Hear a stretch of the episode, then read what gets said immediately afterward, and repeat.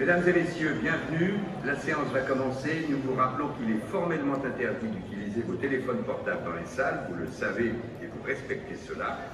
Mais merci aussi impérativement de garder votre masque durant toute la projection.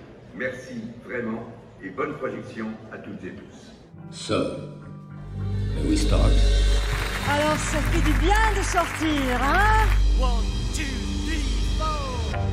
Ce festival international du film de Cannes Open.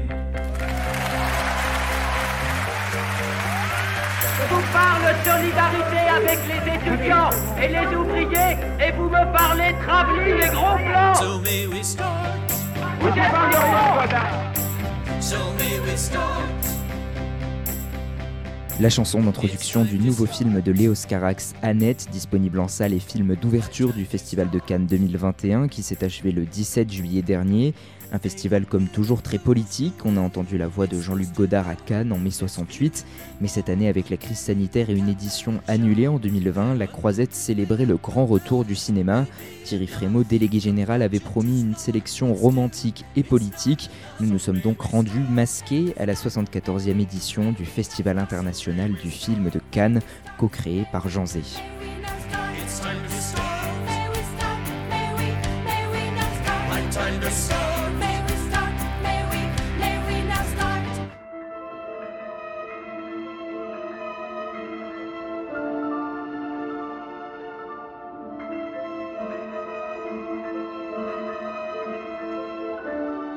S'agit avant tout pour notre pays de réunir dans un cadre purement français, à la fois magnifique et somptueux, l'art et l'élégance de tous les pays du monde.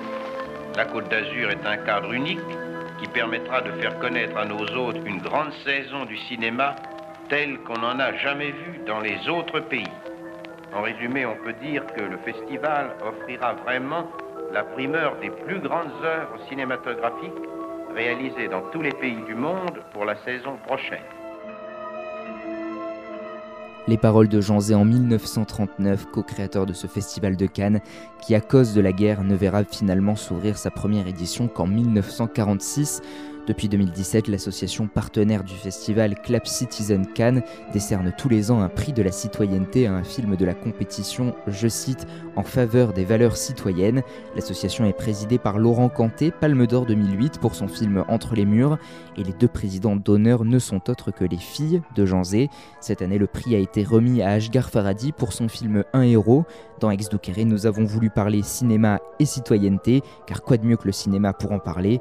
Et à Cannes, nous sommes allés à la rencontre de Valérie Zenati, écrivaine et présidente du jury du prix de la citoyenneté cette année, et Michel Vievorka, sociologue et directeur d'études à l'EHESS. Avant de commencer, nous remercions le partenaire de cet épisode, le Novotel Suite Cannes Centre. Nous sommes à Cannes, vous écoutez Ex Duquere, le podcast qui invite, hors toute polémique, à réfléchir sur les débats qui font l'actualité.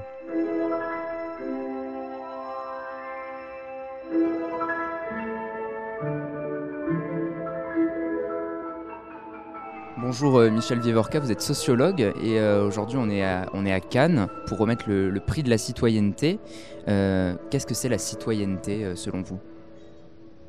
C'est difficile à définir et c'est très simple en même temps. Être citoyen, c'est appartenir à la cité, avoir des droits, avoir des devoirs. C'est peut-être aussi, c'est pour ça que c'est difficile à définir, c'est peut-être aussi une vertu. C'est euh, se préoccuper non seulement de soi, mais des autres, de ceux avec qui euh, on partage l'existence. Et je pense que c'est une vertu cardinale, que c'est proche des notions de république, de démocratie, de valeurs universelles et disons euh, c'est se situer du, du bon côté euh, de- de- des images qu'on peut avoir de la vie en société. Aux dernières élections, on a remarqué beaucoup d'abstention, et notamment chez les jeunes. Euh, on, re- on remarque aussi une façon de s'informer et d'informer de plus en plus binaire. Le cinéma n'est-il pas un remède pour justement éveiller la conscience citoyenne et euh, amener les jeunes à la réflexion? Vous savez, le cinéma, ça peut être le meilleur, la meilleure des choses, ça peut être la pire aussi des choses.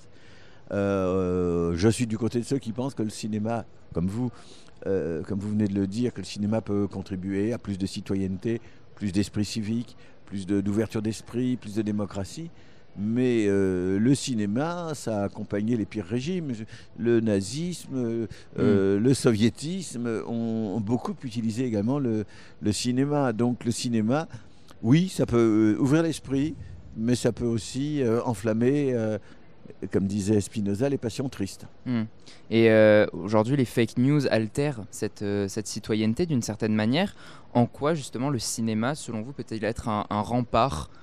C'est toujours la même chose. Le cinéma peut être un rempart parce qu'il donne à Mm. voir, il donne à réfléchir, il, euh, il amène des, des éléments visibles. Mais le cinéma, ça peut être de la fiction, ça peut être du trucage. Après Mm. tout, il suffit de visiter un studio, un grand studio, pour voir à quel point le cinéma, c'est du trucage. Donc, euh, c'est du trucage pour dire le vrai. Bah, Il y a des gens qui l'utilisent aussi pour, euh, pour dire le faux. Mm. Donc, euh, vous voyez, j'ai l'idée qu'il faut être très prudent, ne pas, ne pas mettre le cinéma uniquement du bon côté ou uniquement d'ailleurs du mauvais Mm. côté, mais le tirer du bon côté et savoir que ça peut être un outil effectivement merveilleux. et, et cette prudence, comment on, comment on l'accompagne euh, Par un- un- une éducation euh, dès le plus jeune âge au cinéma, à la culture en général? Ah, je pense que euh, les gens qui aiment le cinéma, je ne parle pas des gens qui sont sensibles à tel ou tel type de film, mais que les gens qui aiment le cinéma, c'est les gens qui aiment être plongés dans des univers qui ne sont pas le- leur univers propre, donc qui aiment l'altérité, qui... euh, si je vois au cinéma et qu'un film me touche alors qu'il a été tourné euh, en Iran, euh, comme c'est le cas du, prix Mm. qui vient de- du, du film qui vient d'être filmé, qui vient d'être primé, eh bien, il me touchera. et ça, ce sera très, très, très, très positif. Mm. Le cinéma autorise le- de se décentrer, autorise de prendre de la distance, autorise de prendre de l'esprit critique. Mais le cinéma peut aussi abêtir, être manipulation de foule. Ça- voilà, ça peut être tout ça. Merci beaucoup, Michel Vievorka.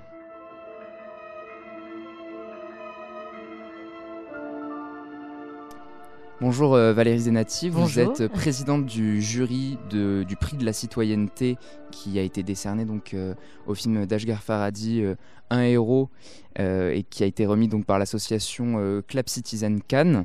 Euh, ce prix de la citoyenneté, est-ce que vous pouvez nous en, nous en parler?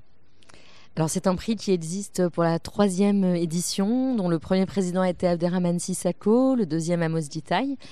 Et j'ai eu la chance euh, d'être la, troisième ou la première présidente, puisque je suis la première femme à présider ce prix.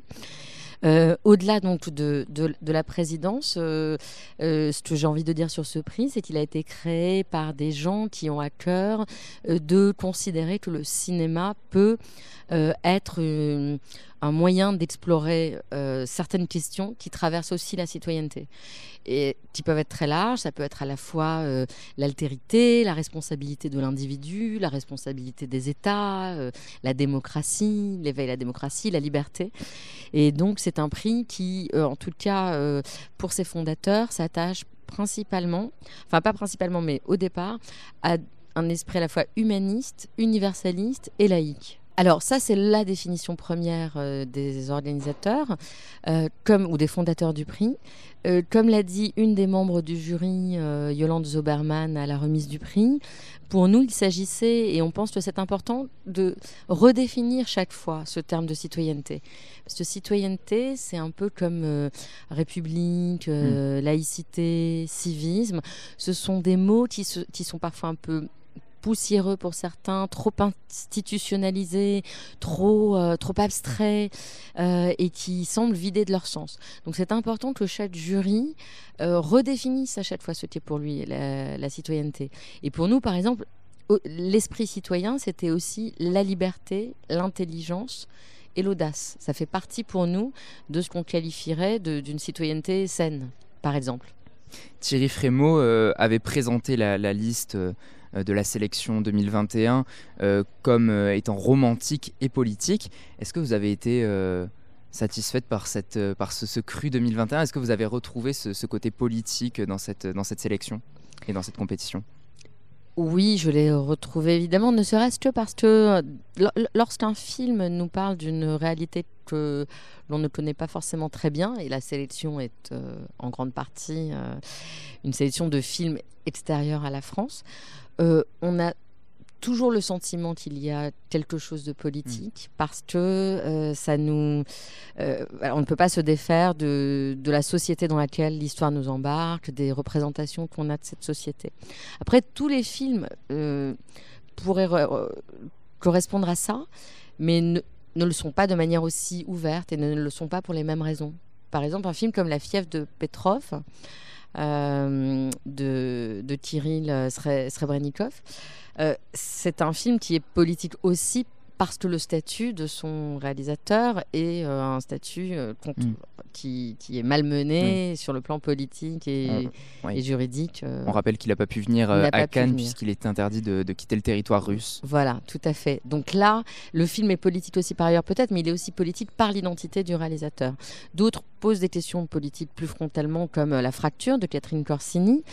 Euh, mais il est vrai que le couple, euh, le couple, les relations entre les êtres, les relations amoureuses, sexuelles, avaient aussi la part belle dans cette sélection. Godard disait la photographie c'est la vérité et le cinéma c'est 24 fois la vérité par seconde, Euh, alors que nous sommes confrontés à des vagues euh, de complotisme en cette période euh, si particulière. Est-ce que le, cinéma ne peut-il pas être un rempart justement? Ça rejoint cette, question aussi de citoyenneté, d'élever les, spectateurs aussi.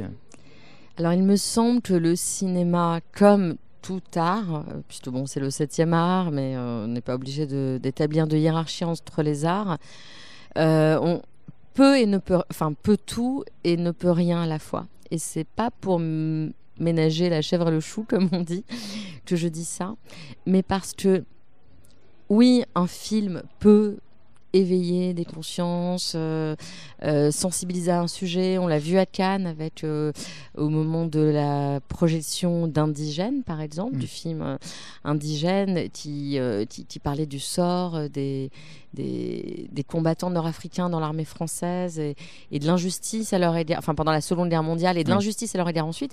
Dans la foulée, le président Chirac a fait voter une loi pour reconnaître ces combattants. Donc il peut y avoir un effet politique ou social. Mais il faut rester très modeste dans euh, les capacités de l'art à changer le le monde. Euh, c'est, je crois, beaucoup plus... euh, ça peut changer des individus peut-être beaucoup plus, plus facilement que des sociétés, même si une société est composée d'individus.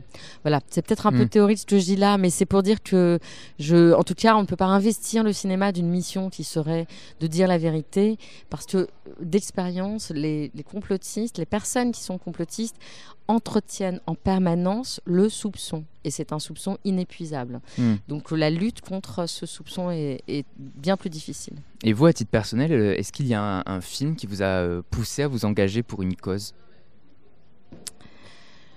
Alors je pense qu'il y a des films, euh, j'ai été très construite par des films et, et par, euh, et par des livres. Alors je vais citer un film qui n'est pas un film de cinéphile. Euh, et qui va peut-être vous surprendre et qui est, euh, qui est un, ce qu'on appelle un blockbuster presque, euh, je dirais. Euh, c'est un film catastrophe qui s'appelle Le jour d'après et qui est sorti dans les années 2000 et qui est un des premiers films catastrophes sur le dérèglement climatique. Et ce film, qui, euh, qui- voilà, qui, euh, encore une fois, a tous les ingrédients du film catastrophe, euh, spectaculaire, avec euh, des enjeux assez clairs, et, encore une fois, qui n'est pas un film de cinéphile, est un film qui a pris pour partie de, prendre les projections des climatologues réels et de les accélérer. Donc, dans le temps du film, les climatologues eux-mêmes, qui sont pour certains des héros du film, sont surpris par l'accélération de leurs propres projections. Et ce film-là, que j'ai vu à Rennes, euh, après un festival littéraire où j'avais besoin de changer les idées, euh, et c'était, il me semble, euh, à la- dans les années, je sais plus. Je crois du- que c'est 2004. Il me 2004. semble à vérifier, mais je crois que c'est ça. D'accord, voilà, bravo, bravo. ce film qui date donc, vous me le rappelez, de, de 2004, euh, je ne sais pas ce que vous vous en pensez, mais euh, il m'a semblé qu'il avait une manière très forte d'alerter sur ce qu'on est en train de Mm. vivre déjà aujourd'hui. Et donc, euh, voilà, c'est peut-être pas très attendu. Alors j'aurais pu citer des films sur, sur la guerre du Vietnam ou sur la Seconde Guerre mondiale ou sur, les violences faites aux femmes, par exemple, euh, un film comme Jusqu'à la garde, plus récent. Mais j'ai l'impression que ces films-là, qui sont plus engagés, de manière plus frontale et ouverte, peut-être, je dis bien peut-être, sont des films qui sont venus me conforter dans un engagement que j'avais déjà. Alors que ce film-là a été euh, révélateur pour moi. Le film que vous avez primé, donc, c'est Un héros de, de Ashgar. Est-ce que vous pouvez euh, convaincre nos auditeurs d'aller le voir quand il sortira en salle? Alors c'est toujours délicat parce que moi je, suis consciente du fait que euh, euh, il, qu'il faut pouvoir accueillir un film ou un livre ou une œuvre, il faut avoir le bon état d'esprit. Donc parfois on conseille quelque chose qui ensuite déçoit. Mais ce que j'ai envie de dire sur ce film et pour encourager à le voir, c'est que c'est un film d'une grande intelligence. Euh, donc, qui se passe en Iran dans un régime qui n'est pas un régime démocratique, ça c'est clair, euh, et qui nous parle d'êtres humains, de gens, euh, de, couches issus de couches différentes de la population, qui tous cherchent à garder une subjectivité. C'est-à-dire que le propre des régimes totalitaires, notamment, c'est de nier la subjectivité des individus, de nier la liberté d'appréciation, la liberté de penser. Je ne parle même pas de la liberté d'ex- d'expression, mais la liberté de penser par soi-même. Or, dans ce film, qui est presque une comédie, euh, qui n'est pas qu'une comédie, mais qui a un aspect euh, comédie avec un enchaînement de situations et de rebondissements, euh, met en scène des personnages qui tous font face à une question en toute liberté qui est comment interprète-t-il ce qui se passe?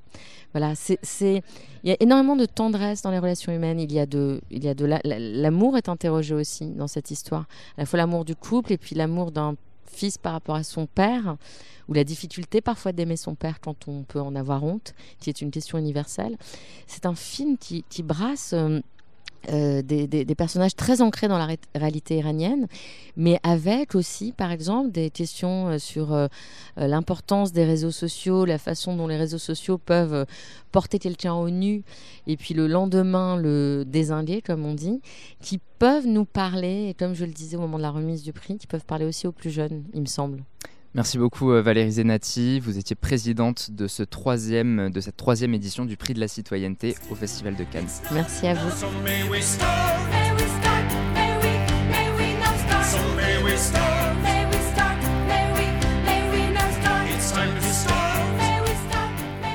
C'est la fin de cet épisode de Ex Douqueré. Merci à nos deux invités, Michel Vievorka et Valérie Zenati. Merci à nouveau à notre partenaire, le Novotel Suite Cannes Centre, pour leur accueil. Merci également au Festival de Cannes. Vous pouvez vous abonner à ce podcast et laisser 5 étoiles si vous nous écoutez sur Apple Podcast.